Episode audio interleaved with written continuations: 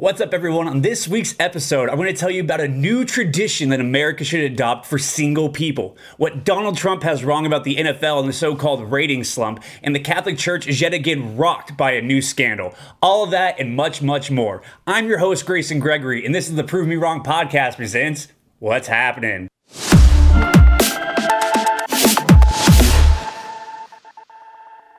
So, off the top, the NFL season is set to kick off in just three short weeks. So, I ask you. Are you ready for football? Yeah, because I'm not.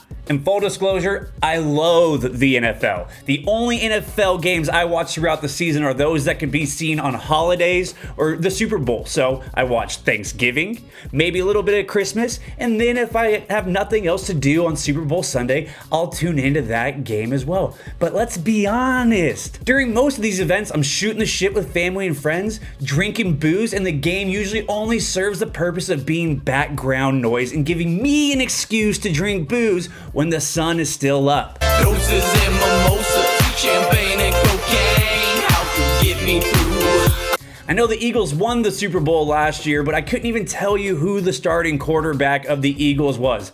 Like I said, I loathe the NFL. With the NFL being right around the corner, of course, that means we're going to be forced to start hearing from our dumb dumb in chief about the national anthem and how the NFL ratings are plummeting.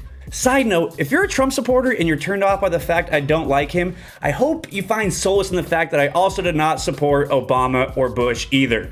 I don't put politicians on a pedestal, and I'm an equal opportunity hater around these parts. Here's what Trump said just a few weeks ago during a speech he gave in Montana.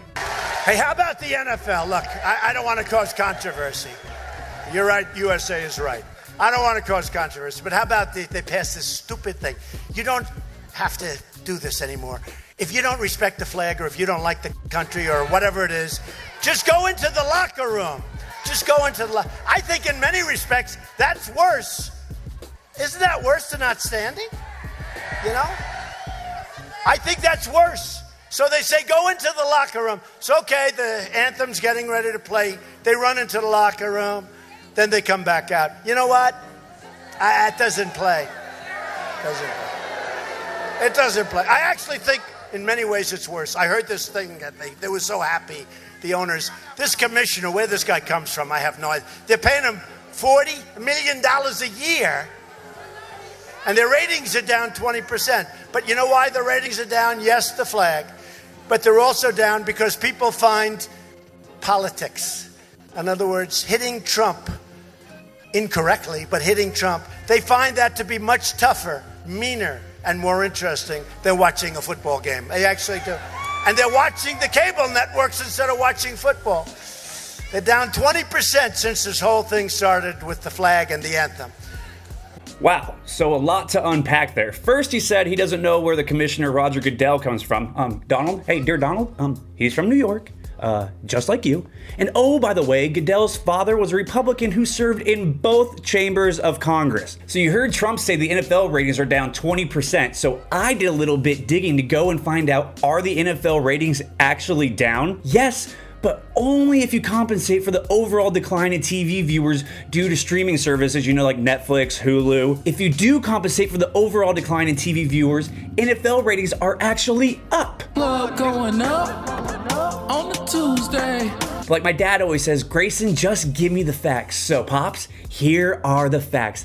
NFL ratings declined 9% in 2017 and were down 8% in 2016. However, in the prized 18 to 45 demographic, the NFL declined 12% in 2017. However, all the ratings are down for all the networks across the board. From Deadspin.com, here's how some TV networks you probably watch or used to watch fared in 2017. All of these are coming from Nielsen ratings.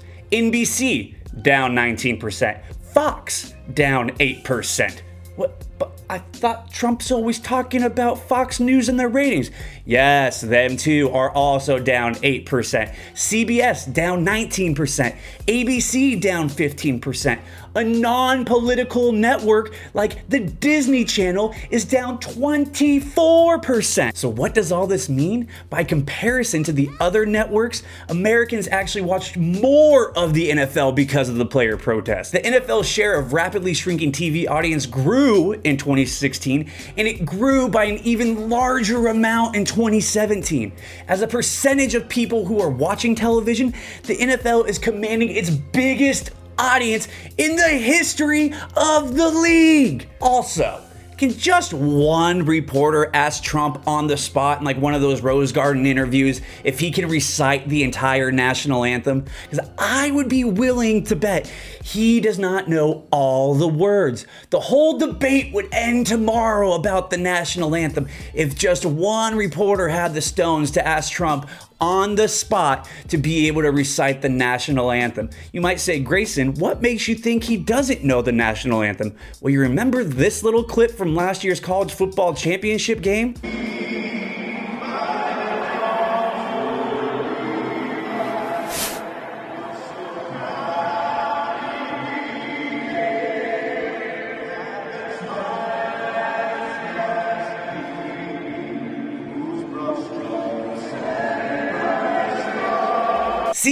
He doesn't even know the words. And as I've said on the Prove Me Wrong podcast before, I know that he doesn't know the words because that's what I look like when I'm rapping at a concert or in my car and I don't happen to know the next verse that's coming up. I just stay quiet, kind of move my mouth like this.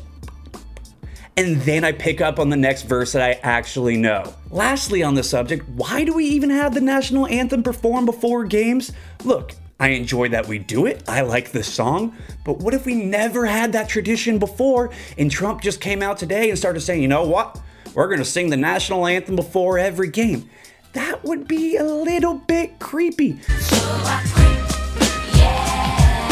I mean, the UFC doesn't even do it before any of their fights. Not even the small fights, the big fights, none of them. It doesn't take away one iota from watching the event. So, should we even be doing it? I don't know.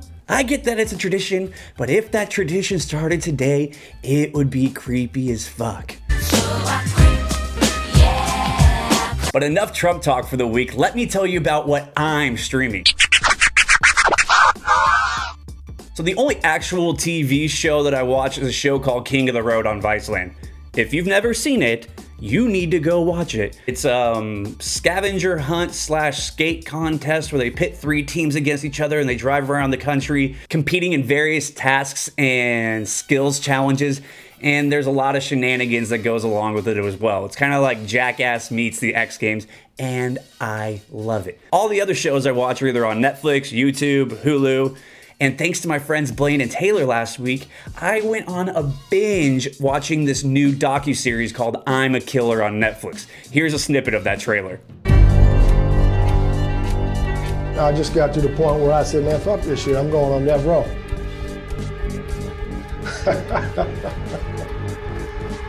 you think that's really solid, don't you? I, I could honestly say that you don't understand death row until you're there. You don't know if you're gonna get to death row and people are gonna be trying to kill you, murder you, fight you. You can't put that into words. I know you can't look at me without seeing that, what I've done. But I would just hope that people could look at me and see me as more than that. They're gonna do everything they can to make you out to be a monster. At the time, a lot of them wanted me to die. I need to see him. I need to physically see him. Take his last breath and go to the Lord. Everybody in my life, like, they didn't believe it. Not Robert, not not the Robert we know, but a lot of people didn't know me as well as they thought they did either. You know what they say about hate? It'll eat you up inside. The show is absolutely riveting. Each and every episode takes you down so many different twists and turns, and it makes you feel some type of way. As some of these guys turned out to even kind of be sympathetic figures. Now, Keep in mind, the show is called I'm a Killer, and they're all on death row, and all of them are guilty of said crime. It's kind of like watching Sons of Anarchy or The Sopranos, where the villain actually invokes some sympathy out of the audience. Now, not all of them, but a few of them do. And I say this to you as someone that had one of their best friends viciously murdered almost 10 years ago. My standout episodes are episode 1, Means to an End. There's a part in that will will send chills down your spine. But no spoiler alerts here. Episode 2, Killer in the Eyes of the Law. Episode 3, The Mockingbird. And the one that really messed with my mind and at the end I really didn't know how to feel about it was episode 9, Living with the Consequences. So if you're looking for a new rabbit hole to go down and need a new series to binge watch, definitely check out I'm a Killer now streaming on Netflix. Now on to the Catholic Church. Is the Pope Catholic? And making the world safe for pedophiles? Last week, the Catholic Church was rocked by a new scandal where 300 predator priests were named in a grand jury report. Here's from Jake Tapper of CNN. An explosive report alleging a cover up of Catholic priest sex abuses dating back decades. A grand jury in Pennsylvania just issued its report. It found evidence of more than 300 predator priests, all accused of sexually abusing more than 1,000 child victims. And that's just the witnesses who came forward. CNN's Jean Casarez joins me now. And Jean, the Catholic Church has anticipated this report for weeks. Now that it's out, the, the details are incredibly disturbing. Absolutely amazing. You know, Jake grand jurors say that the pattern by the clergy was pretty much the same. The philosophy was not to help children, but to avoid scandal. Grand jurors say in the report that, quote, avoiding scandal appears over and over again in the documents that were recovered. And they reviewed over half a million internal church documents. This 884 page report took two years. It was written by 23 Pennsylvania grand jurors who listened to testimony from dozens of witnesses and listened to those documents and read them alleging child sex abuse in six dioceses in Pennsylvania. Credible allegations were found, as you say, against more than 300 priests. More than 1,000 child victims were identifiable, but it is truly believed that the numbers are in the thousands of victims. Most of the victims were boys, but girls were also victims. Some were teens, some were much younger. Some victims were manipulated with alcohol or pornography. The abuse is far too graphic to describe in detail, but here's just one example. A priest sexually assaulted a little girl as he was visiting her in the hospital after she had her tonsils out. Grand jurors found that church leaders in every part of the state preferred to protect the abusers and their institutions above all. They wanted to cover up the cover up. They sought to do the same thing that senior church leaders in the diocese we investigated have done for decades bury the sexual abuse by priests upon children and cover it up forever. And Jake, the report also describes a priest who quit after being the subject of many child abuse complaints, but he asked for and received, according to this report, a letter of recommendation for work at Disneyland. And, and Jean, since, since, so many of these cases are old and cannot be prosecuted, is anyone from the Catholic Church in Pennsylvania taking responsibility? Well, actually, the grand jury has two presentments, as they call them in Pennsylvania, uh, for two priests that are within the statute of limitations. But the grand jurors say they want to change laws because there were victims in their 80s that remember being sexually assaulted, and that's just too long ago for these priests, if they even would be alive to be prosecuted. All right, Jean Casarez, thanks so much. Did you catch all that? We're talking about thousands of children being abused over decades. From abcnews.com, here's just a few of the examples of what these monsters were doing to children. I'm going to read here for a second. One priest tied up a victim with rope in the confessional in a praying position. When the victim refused to perform sex, the angered priest used a 7 inch crucifix to sexually assault him. One priest told a boy he was fondling that it was okay because the priest was an instrument of God. Priest told children that they would go to hell if they told anyone what would happen, and nobody would believe a lying children over a man of God's word. And those were just a few examples out of the literally thousands. If you're still a Catholic at this point, I have one simple question for you why? In this country, we give such a pass to this rampant abuse by the Catholic Church, and again, I ask, why? And it's not just the church. I'd say the same thing if you're still a supporter of Penn State football Shame on you. And it's from all sides. Yesterday, all Catholic churches were able to hold Mass like nothing had ever happened. Imagine the outrage from politicians, particularly those on the right, if it had come out last week that thousands of children were being raped and molested inside Muslim mosques. Bombs would be raining down. But from CBSNews.com, here's the church apologizing yesterday. The Catholic Church has been apologizing since a grand jury report on sexual abuse in six Pennsylvania dioceses was released. Today is the first Sunday since then, and churches across the Northeast are holding a massive forgiveness. DeMarco Morgan has the latest. In the name of our local church, I voice again my heartfelt sorrow and sincere apology to all survivors of clergy sexual abuse. Bishop Ronald Gainer with the Diocese of Harrisburg now joins a list of Roman Catholic clergy praying and asking for forgiveness. This comes after a grand jury's report last week in the Commonwealth of Pennsylvania alleged rampant sex abuse affecting more than 1,000 children by 300 priests in six Pennsylvania dioceses over the past seven decades.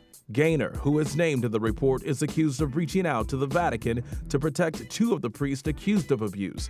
The Harrisburg Diocese has taken some responsibility for their actions, but the implications of dozens more priests in past decades has victims like Sean Doherty speaking out against the church. Fool me once, you know, fool me twice. It's it's not. Uh, no, I'm not getting fooled again. You know, I'm not. Uh, statutes of limitation, legislative fight. That's that's it for me. I'm not looking for uh, to regain the church. I have no faith whatsoever in the government to act upon the church as a whole. But when the fuck is enough enough? I mean, don't forget, Congress literally held hearings and had an investigation with regards to steroids in baseball. Steroids. Baseball. My name is Rafael Palmeiro, and I am a professional baseball player. Let me start by telling you this. I have never used steroids today. Yet they won't have an investigation into pedophilia, molestation, and rape in the Catholic Church? We as a society have to do better to start protecting our children. Whether it's Larry Nassar and what happened with the women's Olympic gymnastics team, Jerry Sandusky at Penn State, like I'd already mentioned, or these monsters in the Catholic Church, we have to do a better job of protecting our youth, and people have to do a better job of condemning those in charge. I don't mean to be so flippant if you are a Catholic, but if you still are, why? If you have kids and you let them go to Sunday school, like, aren't you terrified? Shouldn't you be terrified? And it's not without good reason, as you just heard, these thousands cases of abuse. It just makes no sense to me. I saw more outrage on the news and social media about now fired James Gunn of Guardian of the Galaxy over tweets than I am about this with the Catholic Church. And this has been an ongoing problem for decades. We found out about this in the late 90s and it hasn't stopped. So now that this story has come out from last week, do you think it's stopped? Of course not. It's still ongoing and it happened to some kids yesterday. So if you're a Catholic and you still support your church and you give 10% of your income to the church weekly, I will ask you one more time why. Now, I didn't want to end the show on such a bad note, so quickly, I want to propose to you there needs to be a new rite of passage. A new party, a new ceremony, if you will, for people that make it to 30 years old without ever getting married or ever having kids. I have so many weddings coming up in this next year of all my friends that have now gotten engaged and are getting married, and good for them. I'm super happy for them. All I want to know is why isn't there anything for those of us that have chosen to remain single and haven't had children? I would love to have a big party with my family and friends.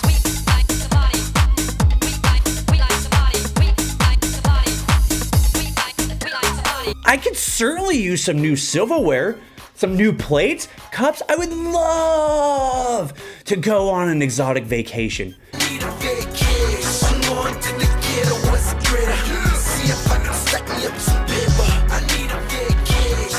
But since I've chosen to remain single this long, I'm not afforded any of those same things?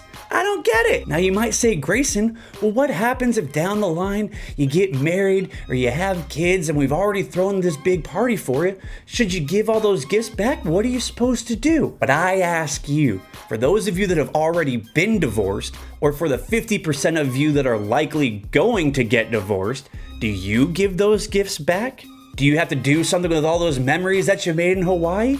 No. In fact, we actually let you do it all over again. So if you get engaged and get remarried, you get to do this whole process all over again. No questions asked. So, like I said, I think we need to start a new tradition in this country. If you make it to 30 years and beyond, there should be a party, nope, dare I say, a celebration in your honor. Lastly, gotta say thanks to everyone that reached out last week and told me they had checked out the show. I love this new format, but I'm open to suggestions. So if there's a topic you'd like to hear or a way that I can improve it, let me know. If you haven't already, please subscribe to the YouTube channel. If you like this week's video, just give it a little thumbs up. And don't forget to give the Facebook page a like as well. And of course, give me a follow on all socials at Grayson underscore Gregory. I appreciate every one of you. I'll catch you next week. Peace.